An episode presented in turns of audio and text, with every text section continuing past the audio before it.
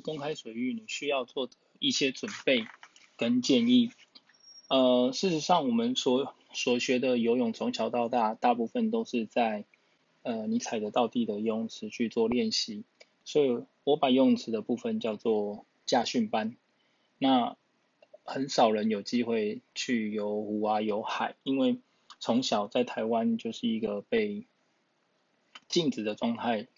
很危险。从小就是被大人教导很危险，就算你学了游泳之后，也尽量不要去。其实他们讲的也没有错，因为大部分的人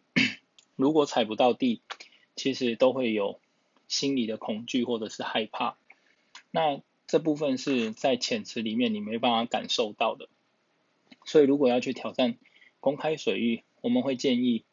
第一个你可以选择一个三到五米的泳池，甚至两米的泳池。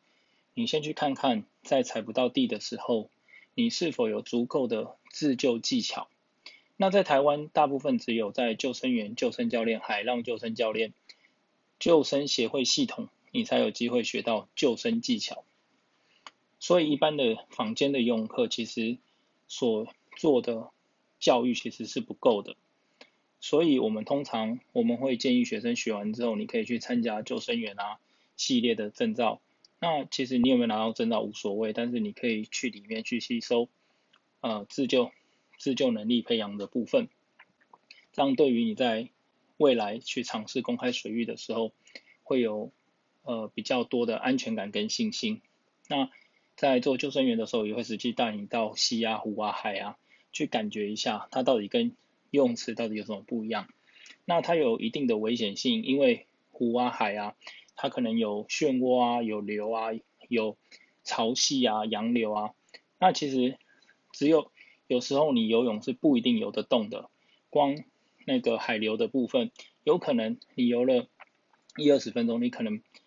停在原地不动都有可能。所以会游泳跟你有自救能力，它其实是不同的。所以我们会建议，如果进入开放式水域，呃，你还是要建立几个基本。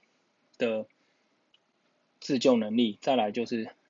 海域的经验性，因为海域的经验性其实是需要累积的啊、那海域有一些技巧，比如说你会不会踩水，你会不会定位，你会不会摇橹，你会不会呃就是休息，自由式做休息，蛙式休息，你有几个姿势可以转换？那你可不可以在深深的地方？就是保持冷静，可不可以做深水的韵律呼吸等等，这些都是在公开水域需要具备的一些基本技术，好，给给大家参考一下。